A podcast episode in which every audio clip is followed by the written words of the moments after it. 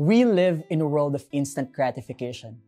One search in the internet and it will yield millions of results to the information we need. You can now pay your bills online. You can now even binge watch a whole series in one sitting on the same day that it drops. Or shop online and even have the option to expedite the item. Yes, it has made life a bit convenient, but in a way, it has also influenced us to become impatient people.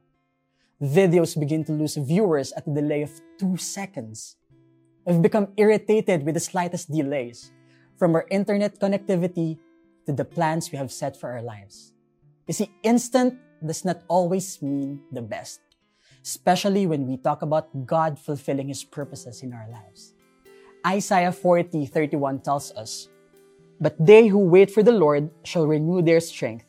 They shall mount up with wings like eagles. They shall run and not be weary. They shall walk and not faint. Israel during this time has been suffering a long and grievous captivity in Babylon. They've been crying out to God to rescue them. You know what? Instead of an instant solution to their desperation, the exhortation was to wait for the Lord. And maybe you've been waiting for a long time and you've been asking God the same question Lord, until when shall I wait? Or why should I wait? See, waiting upon the Lord means having an expectant attitude of faith to wholeheartedly put our trust, hope, and confidence to the one who promises to finish what he has started. And honestly, most of us don't like to wait because we wait in the wrong way.